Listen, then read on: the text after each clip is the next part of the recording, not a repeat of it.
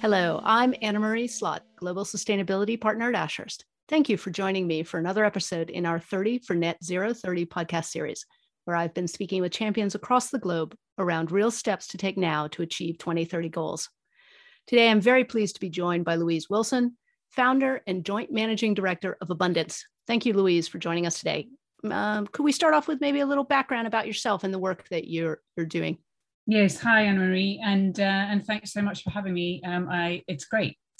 So a, a quick bit of background. Um, in my uh, first iteration of my career, I was um, in mainstream investment banking, uh, and I left there in 2008 um, because I had become really conscious of the um, the growing environmental crisis, um, and and very conscious of the fact that big finance was really out of step with it. Um, so I wanted to kind of not just talk the talk, but also walk the walk.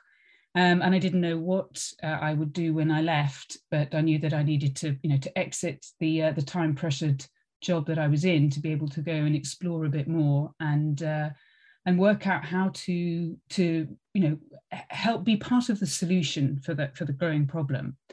Um, and that has resulted in abundance which is a direct investment platform um, that lets people take action on climate emergency and other things they care about by investing in businesses and now councils that are doing something about it. Uh, and then we hope to also launch another another product later in the year to give another way for people to take action in a, in a more mainstream way.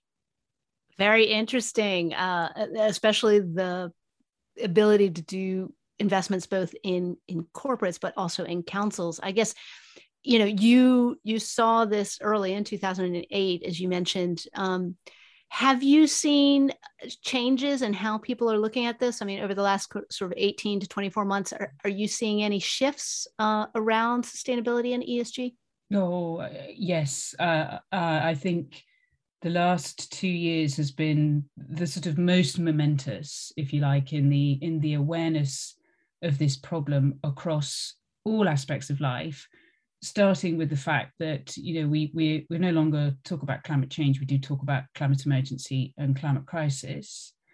Um, and uh, and that's if you like been driven by you know a series of really grassroots movements you know whether it's extinction rebellion um, gathering you know people from all walks of life and all ages around pink boats in the middle of oxford circus bringing traffic to a standstill or people marching, or just a whole wide series of, um, of people, you know, agitating politicians and policymakers to say this is our future.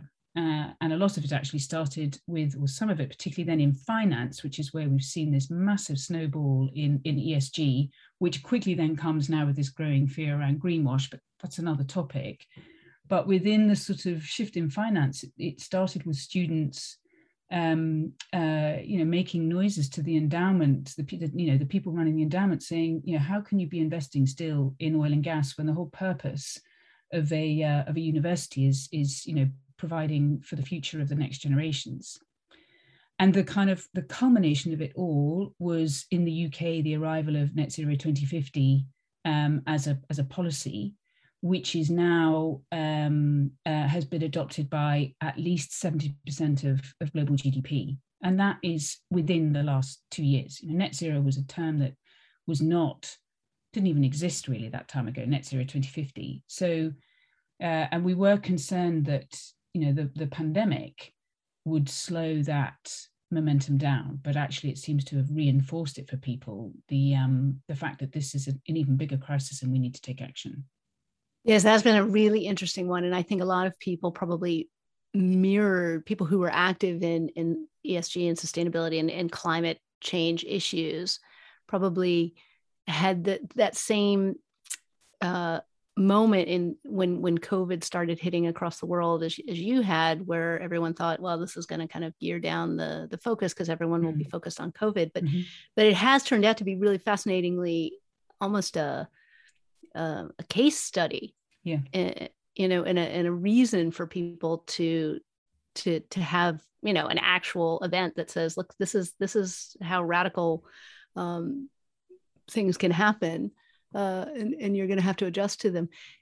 I guess in, in light of all that, and in light of this this massive shift, um, you know, I know you're you've put together Abundance as this platform, um, and and you're reaching out on that basis to people every day. But is there, you know, kind of one specific action that maybe you think needs to happen in sort of in this near term, in this next two to three years, to really energize and deliver on these net zero um, promises that people are, are, are now making?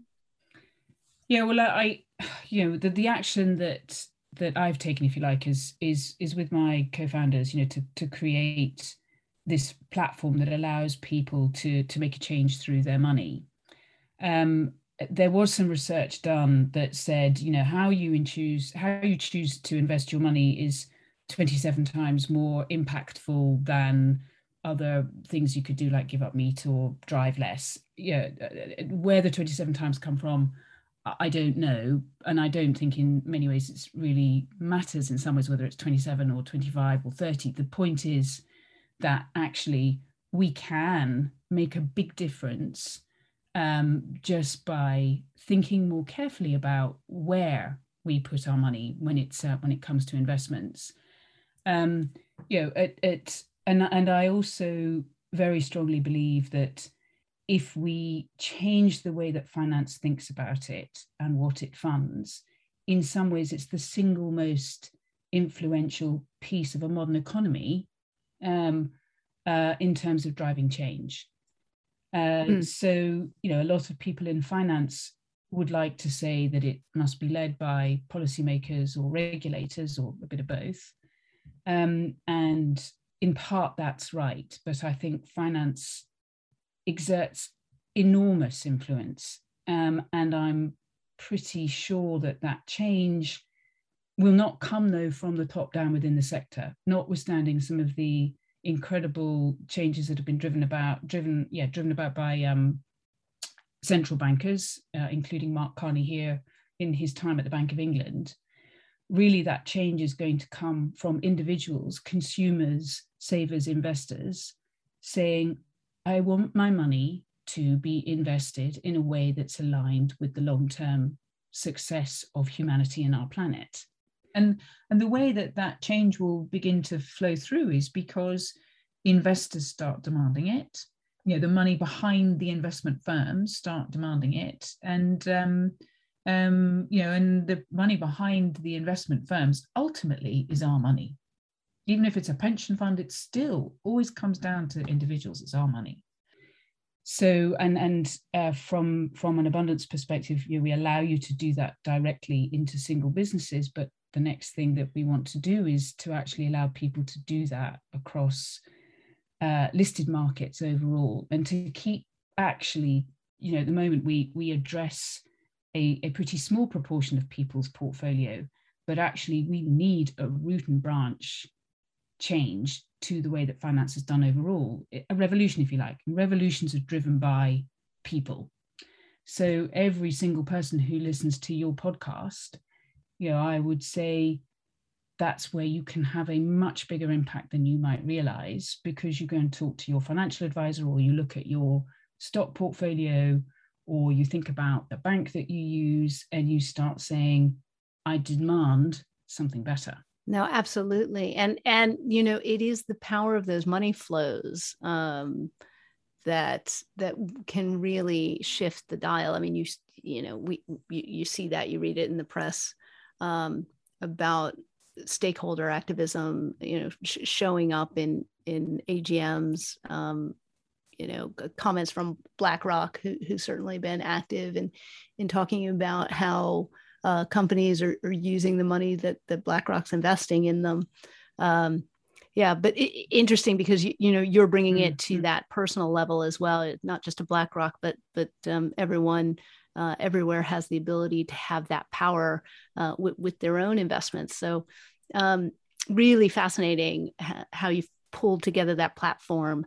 I guess uh, a, a, question I always ask: what what is your own uh, your own commitment around um, you know climate climate action and, and net zero kind of in the next year do you have any of your any any goals on your own plate yeah so so it's not necessarily that it's a kind of continuation of of things that I've been trying to do, you know, over recent years. You know, eat less meat, uh, fly less, uh, hold on to things longer. You know, don't buy stuff unless you know I really need it.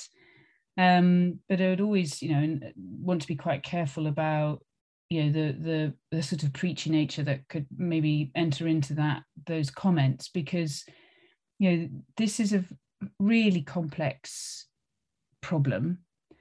Um and and i think that you know what what can end up happening is that you know it can feel overwhelming. Um so i suppose you know when people ask me about that you know you always want to avoid ever making somebody feel guilty about it or also you know putting yourself in a position where you know you could be accused of hypocrisy. Then really i kind of just boil it down to you know the fact that every little every little effort that you make is is always better than doing nothing.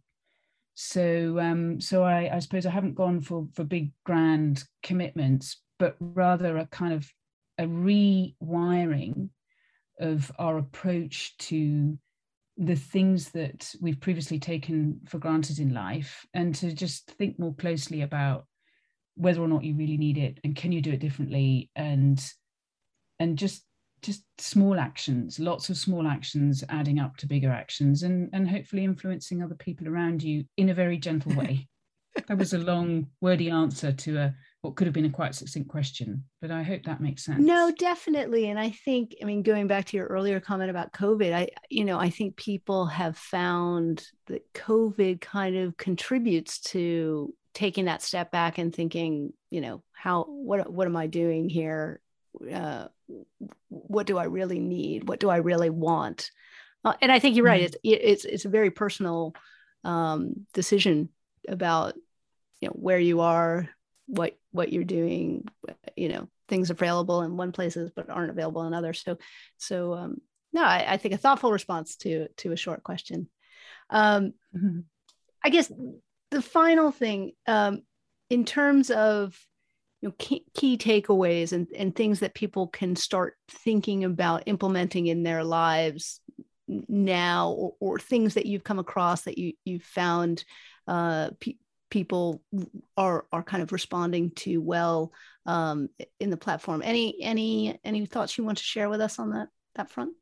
Um so so i guess you know for me it's always it's about shifting the relationship we have to this problem to you know to moving from one where we're part of the problem to to being part of the solution. And i think i mentioned that you know that in my first you know to your in answer to your first question around you know the thing i wanted to do was was find a way to be a kind of positive contributor to to helping you know right the ship.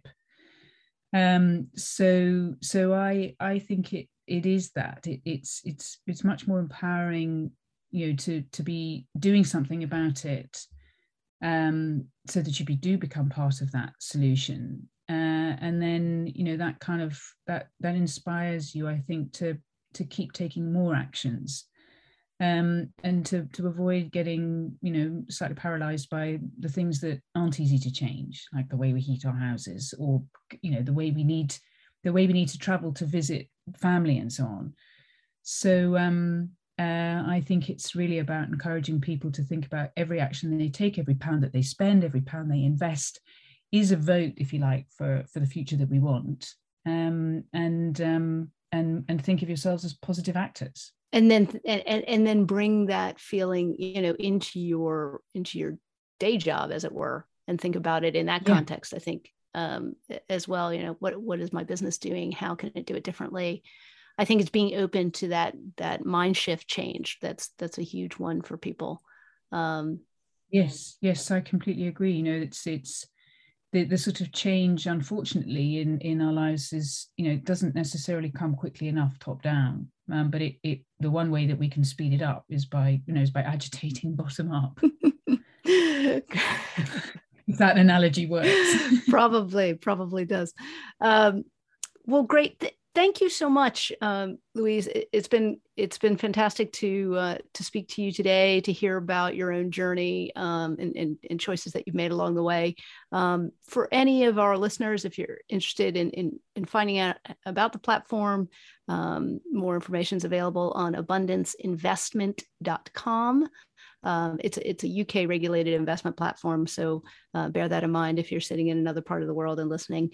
Um, but really appreciate your time, uh, Louise, and your insights. My pleasure. Thanks so much again. If you enjoy ESG matters at Ashurst, why not check out our other two podcast series as well? Ashurst Business Agenda tackles the big strategic issues that business leaders face. And Ashurst Legal Outlook explains the emerging legal trends and requirements of our fast changing world.